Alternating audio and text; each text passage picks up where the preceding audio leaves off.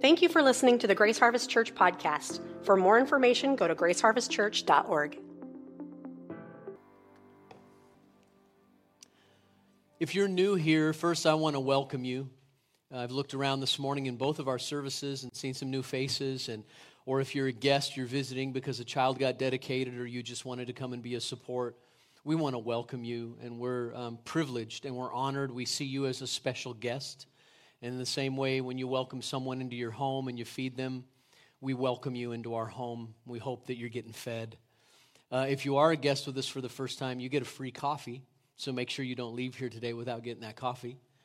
Um, the other thing is that if you're new here, you wouldn't know this, but we've been on a, in a series in the Bible, in the book, the New Testament book called Galatians. And so we're going to continue in that series today. And uh, our series that we're doing is called Galatians Good News of Grace. Good News of Grace. And today's message, the title of it is We Become God's Children and Heirs of His Promises through Faith in Jesus. So we're going to learn about the fact that all that put trust in Jesus Christ are God's kids. Amen? Now, listen, I'll just say this to clear up confusion that people often ask. In a general sense, all human beings are what, what are known in Latin as the imago Dei, the image of God, imago Dei. But, and all of humanity are God's children because God is the giver of life. But there are those who are twice born, those who are born again, born a second time, born from heaven, who have put trust in Jesus Christ, who are born into the family of God and adopted as children of God. And, and so that's what we're going to talk about today. How do you get kind of adopted into the family of God? How do you come in as a child of God in the family of God and then inherit all that God has for you? Now, Lee Eclov is, a, is an author and a pastor, and he shares this story. Um, in 2005, the Chicago Tribune had a special supplement in their newspaper. It's a very long supplement, and it um, was published by the Illinois State Treasurer's Office. And this this supplement was trying to get in touch with people to give to people the money that they weren't claiming, to give back to people the money that belonged to them. You see, I guess in every state and all across the country, there are literally billions of dollars that lay unclaimed, that people never go, you know, take. They're like an inheritance that they should have received and they've never received it. And uh, it was, these things were contained in um, forgotten bank accounts, security deposit checks, uncashed paychecks, dividend checks, safety deposit boxes. More than a billion dollars in the state of Illinois 15 years ago was owed to nearly 5 million people and businesses. And the treasurer's office couldn't trace the people. And so the front page of the supplement listed the names and the last known addresses of 10 individuals or couples who were each owed over $100,000. And what followed were 116 pages packed tightly with 113,000 names of people owed more than $100 each in cash or in stock.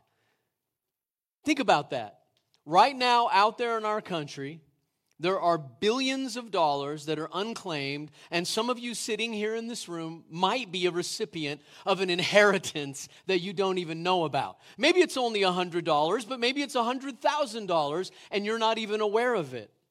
And that's very similar. It's kind of a shame that that's a reality, but it's very similar to the condition that many Christians, many of God's children, find themselves in because we don't take advantage of God's promises.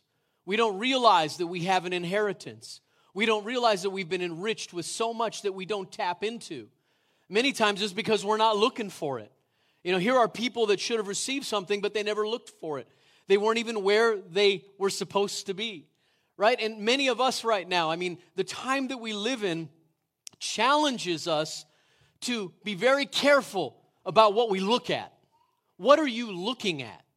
Where are you drawing the source of your life from?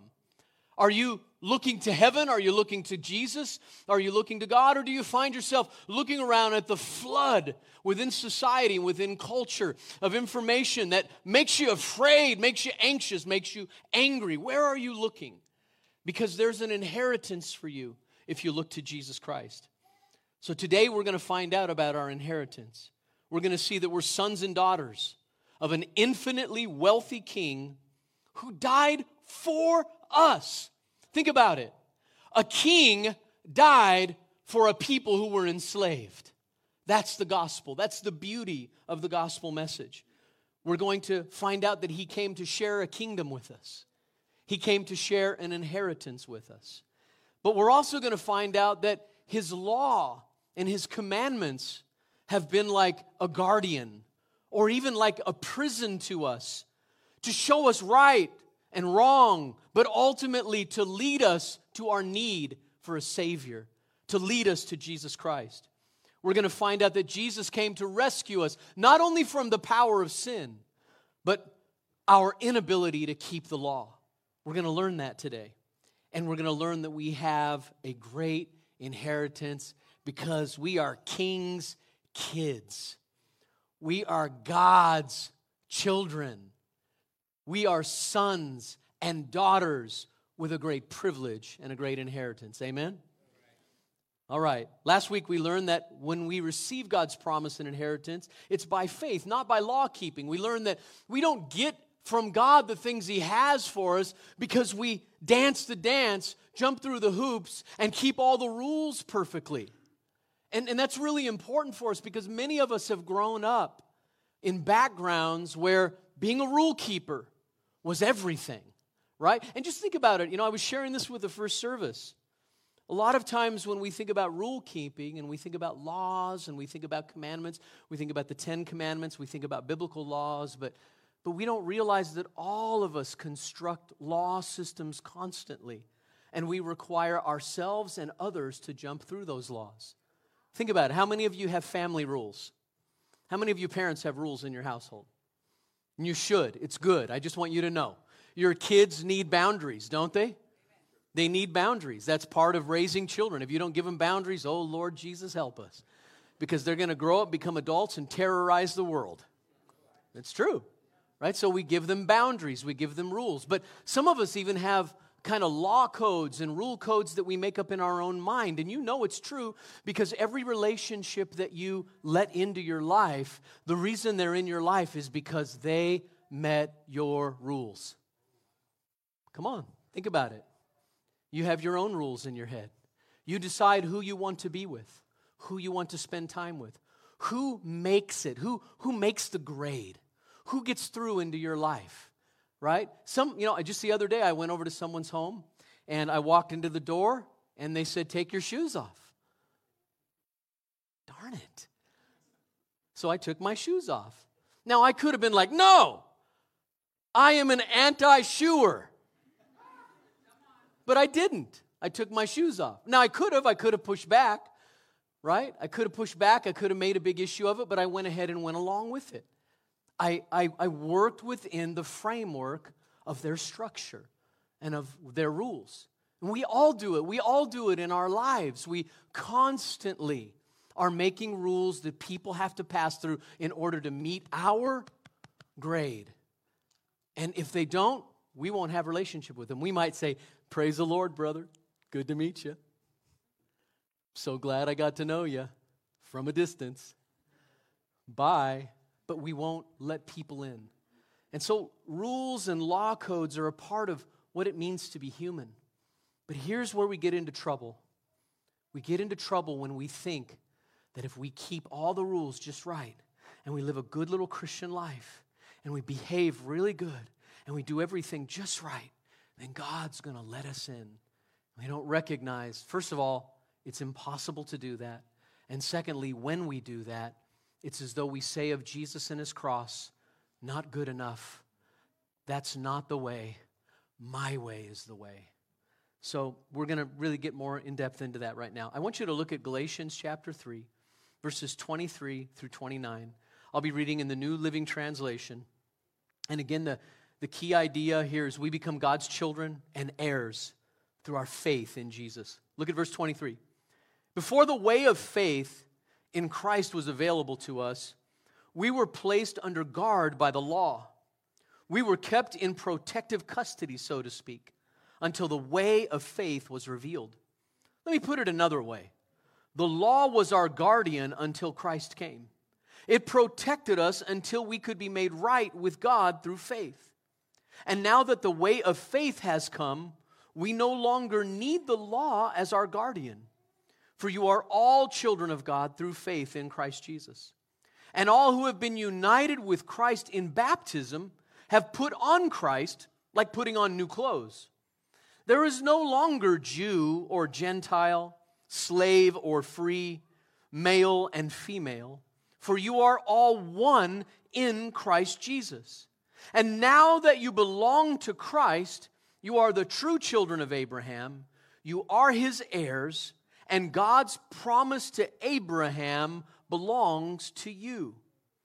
Let's break this down and let's look at this because it's a powerful text of Scripture. The first thing this text says is that the law was our guardian and we are in its custody, almost like a jail. Now, you remember last week I put a mirror up here. I put two mirrors up here. I put one body length mirror and one mirror that you look at to see all of your problems.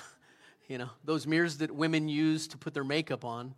I remember I said last week, I don't know why anybody would want to see their face that close. That's just terrifying. And I made the point that, you know, the law is like a mirror. And when we look in the law, it shows us ourself and it, it points out our flaws, it shows us our need. You know, you can, you can find out, you know, things about yourself that you couldn't see without a mirror.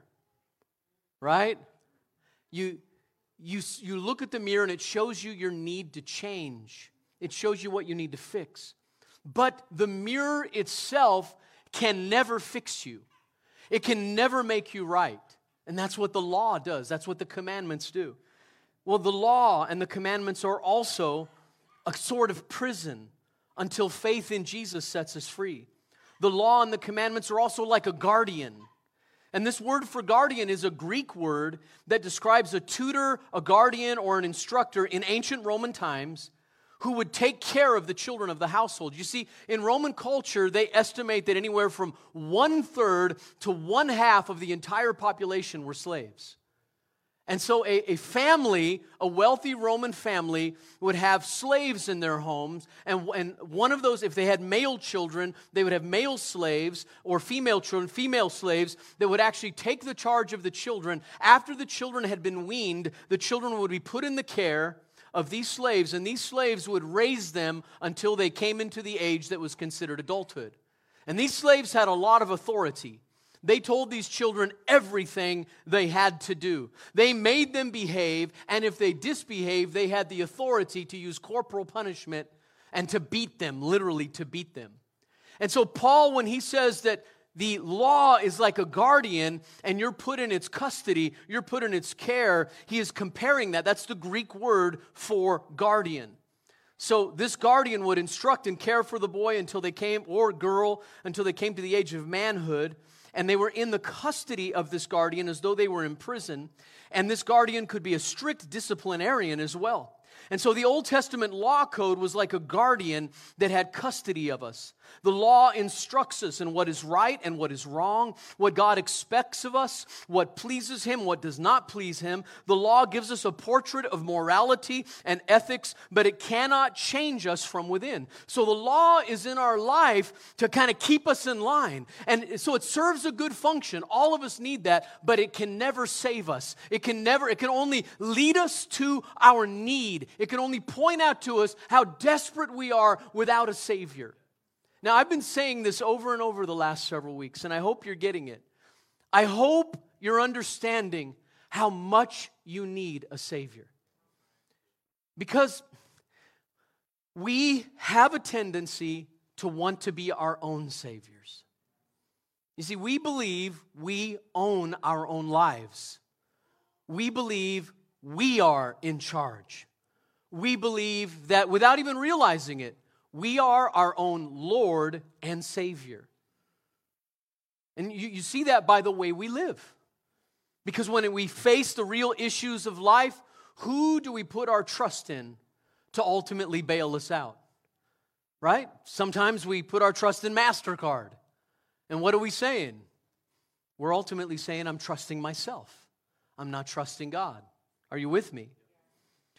Okay, so The second thing we see from this text is that we are children of God through faith in Jesus alone. In Roman culture, when a boy or a girl came of age, they were no longer under the custody of their guardian, but they, and when they became a mature son or daughter with all the privileges that came with sonship, they were considered an adult in the community. And all the inheritance, all the privileges of what it meant to be a son or a daughter came to them.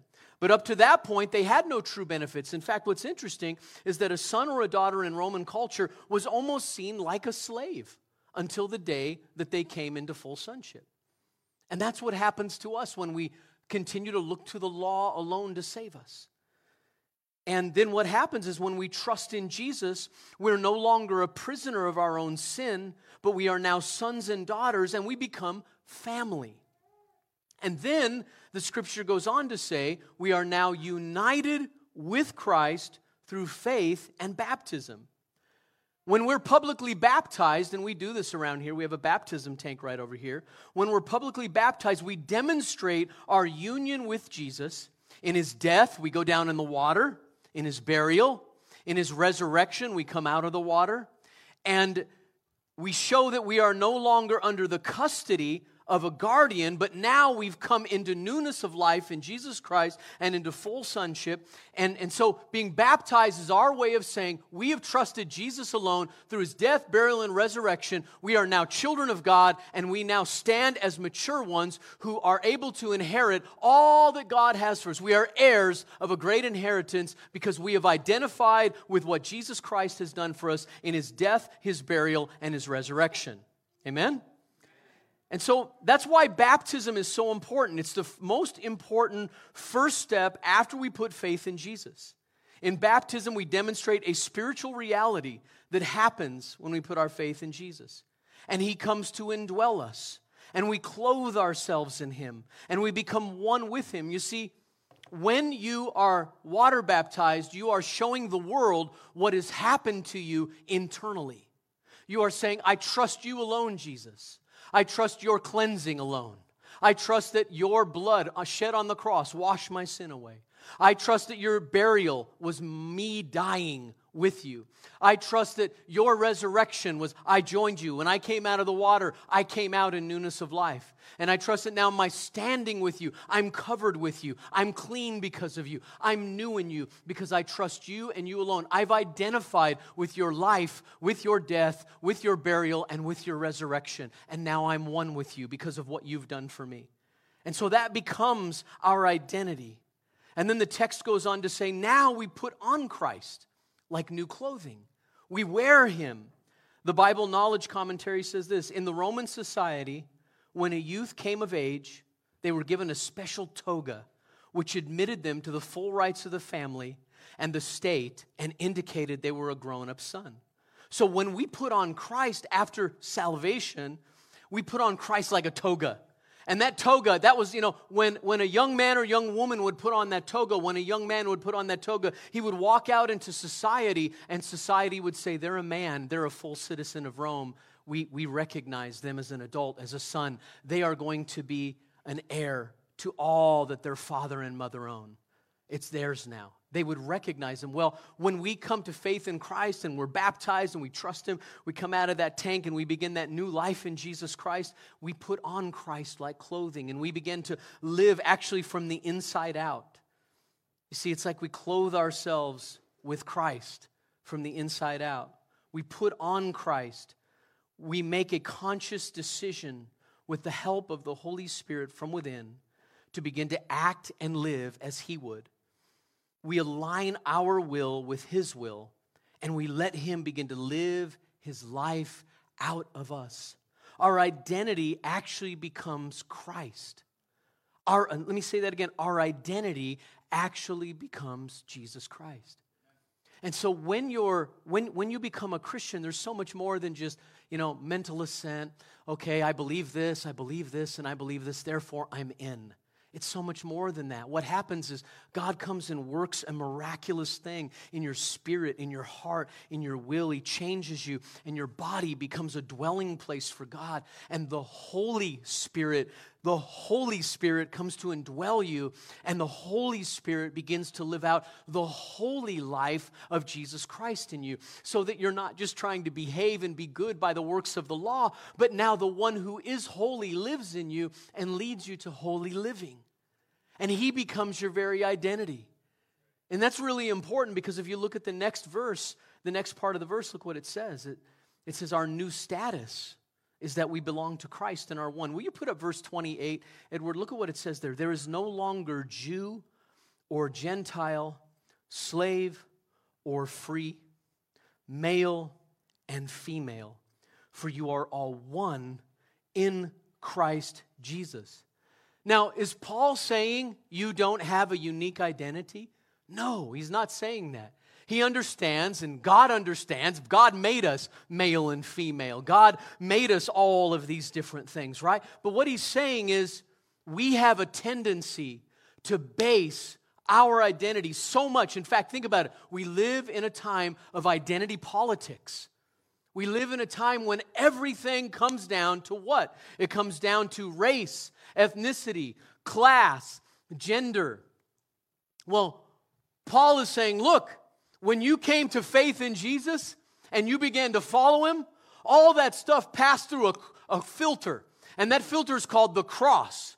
And when you came through that cross, your new identity is now Jesus Christ Himself, not all those other things that you make the main issue. The main, it doesn't mean you quit being a female or a male. It doesn't mean you quit being Hispanic, black, or white. It doesn't mean any of those things. What it means, though, is that's not your main identification now. My main identification is none of that. My main identification is I have bowed my knee to the King of the nations, and His name is Jesus, and I belong to Him. The scripture says He purchased me me with blood, and my identity is now I stand in Christ above everything else. And now that is the thing that I fight for most. I don't fight for national identity, I don't fight for ethnic identity. More, more than anything else, I fight for the fact that I am a follower and a son of Jesus Christ. That's what the scripture teaches. And it's beautiful. And then it says this, and this is what's so important, and really what we have to fight for, church is that we now belong to God and we have the most privileged status as children, and we are one. This time that we live has done more to rip members of the body of Christ apart than any time I've lived in my lifetime. And I just want to make an appeal to you. In a time where everybody has an opinion and a debate and everybody can cite an article or give a reason for why they believe what they believe. Can I just say something to you? If you make whether or not to wear a mask or not wear a mask an issue of your personal freedom or national freedom or the government's authority, fine, do that. But don't make it an issue to divide with members of the body of Christ if you make the issue of whether Trump won or Biden won and your politics, if your identity are in politics and not in the gospel and in Jesus, you're missing something. And if you're finding that you're dividing from fellow believers because of your political stand and you think that's a hill higher to die on than the hill of the gospel of Jesus Christ, you have missed something. And I believe you are allowing something to rip you from relationships that Christ would never allow. Because Jesus said this in the time that he lived during the Roman Empire. He said, My kingdom, it comes without observation and it's of another world. Now, my first loyalty, I love America. I'm an American citizen. I would consider myself a patriot, but I'm going to tell you what, my patriotism and love of country is way below my commitment to Jesus of Nazareth and his kingdom. That's the only eternal kingdom. Eventually, America will fall like every civilization in history. Nations rise, nations fall, civilizations come and go. But the gospel of the kingdom and the kingdom of heaven will move on through every single generation, through all time, and civilizations will come and go on the dustbin of history. But the gospel of the kingdom will endure, and the people of God will endure no matter if they suffer, no matter if they die, no matter if they become martyrs, no matter if they're persecuted. Our identity is Jesus Christ more than anything else. And that's what Paul's saying. I know he didn't quite say that. It's in there if you look in the original Greek. Right? He's, he, he says, look, look, look at this again. There is no longer Jew or Gentile, slave or free, male and female, for you are all one in Christ Jesus. You are all one in Christ Jesus. And look, I'm going to tell you, you think Republican Democrats a big thing to divide over. In that time, Jew, Gentile, slave, free? Think about it. Jew, Gentile, Jews wouldn't even eat in the home of a Gentile. Oh, by the way, Gentiles returned the favor. They didn't have Jews in their home, they separated from each other. Every ethnicity separated, stayed apart. Oh, slave and free? If you owned a slave, they were your property, right? And you were the free man. You never ate a meal, hung out with them, spent time with them. There were occasions where slaves could be adopted and become sons if they'd found the favor of, and they could actually become sons and heirs of the family. But most slaves, you were over here. Paul is actually coming to them. He's coming to slave owners in that time, and he's coming to those who are free, and he's saying, Listen, you can't let that separate you anymore. Oh, hey, Jews over there that are believers in Jesus, you can't let that separate you anymore. Oh, Gentiles that think that, you know, being around Jews, Jews are crazy. Oh, you can't do that anymore. Hey, come on, y'all, get over here. Let, let me just, one more thing I want to point out that's really been profound to me for years. Sometime go do a study of Jesus' 12 apostles. It's really interesting. He had a tax collector named Matthew Levi, hated Tax collectors were hated. They were seen in league with Rome. The, the, the Jewish people hated their own people turning to tax collecting because they saw them as being uh, those who had become traitors and given into the power of the state. And then there was a couple of people called zealots. Have you ever read that? Zealots? Zealots are what we would call revolutionaries, freedom fighters. They believed that Rome needed to come down through military conquest, and they were doing everything they could behind the scenes to bring Rome down. And so, what does Jesus do? He calls Simon the Zealot and Matthew Levi, and he says, Come on, guys, come and be a part of my team. And then it says later he sent them out two by two. I would just, I wonder if he sent Matthew, Levi, and Simon together. You ever think about that? You see, that's the gospel.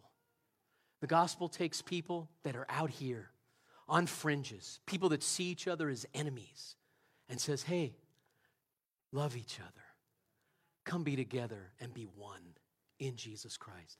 Because your identity is no longer your ethnicity, it's no longer your socioeconomic class, it's no longer your political party, it's no longer Keep going. Your gender, it's none of that. Your identity is Jesus. Boy, I am stirring the pot today. I'm sure I've got somebody mad at me. And that ends with the last thing. We are children of Abraham and heirs of God's promise.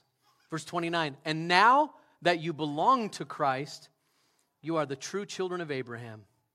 You are his heirs, and God's promise to Abraham belongs to you.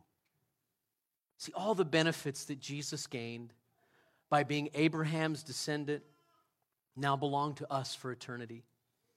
This includes, but it's not limited, to th- think about some of these benefits to the forgiveness of sins. This includes the forgiveness of sins. How many of you did something in your life that you feel really ashamed of? How many of you have done something in the last month you feel really ashamed of? How about the last week? How about the last day? How about on the way to church this morning? How about five minutes ago when you were thinking ugly thoughts about me? you see, all of that is cleansed by the blood of Christ. My past, I'm not that person anymore. If you knew Doug Sherman many, many years ago, you wouldn't like me. But I'm not that person. All of it's forgiven, it's gone. What about things like a new birth? Do you know it's actually possible to begin again? That's actually the message of the gospel. It's possible for you to begin life again. You might look back at your past and all the stuff you've done that you're ashamed of, and you might feel like, I'm done. But in Jesus Christ, right today, you can begin again. He is, you know, one of his names is Alpha and Omega, beginning and end. And beginning is every day. Your mercies are new every morning. Paul says, though my outward man perishes, my inward man is renewed day by day. It's possible for you to begin again. You can have a new birth. You can have the indwelling Holy Spirit. You ever think about this? As a Christian, the Holy Spirit comes to live inside of you, and He's called the helper, the comforter, the teacher, the word is a Greek word parakletos, and it means the one who comes alongside and upholds you and lifts you so that when you stumble and fall, he catches you, so that when you're discouraged, he's next to you speaking, so that when inside of you you feel grief and you're mourning and you're struggling with things, you can say, Holy Spirit of God, I need your help. And he comes alongside you to help you, to point you to Jesus, to take you to the scripture, to be everything you need him to be. That's one of the benefits of being a child of God. God's love and His care, an inheritance in this life, spiritual gifts, relationships, church family, eternal life. The scripture says that even though we die, yet we live. Jesus said, I am the resurrection and the life. He who believes in me will never die. But though he die, yet shall he live. I'm like, what? What's he saying? He said, Your body might stop, but as soon as your body stops, it's like, goodbye, body, hello, Jesus. I'm looking on his face. And in, in the future, some kind of dwelling in a new heavens and a new earth and a new body. I'm looking forward to that one. Right? A new body. Never gets weary, never ever decays, grows old, loses its hair, whatever right? All of that's possible because of Jesus, and that's the end. we have so much in Christ because of Jesus, all because of Him. Why don't you stand with me?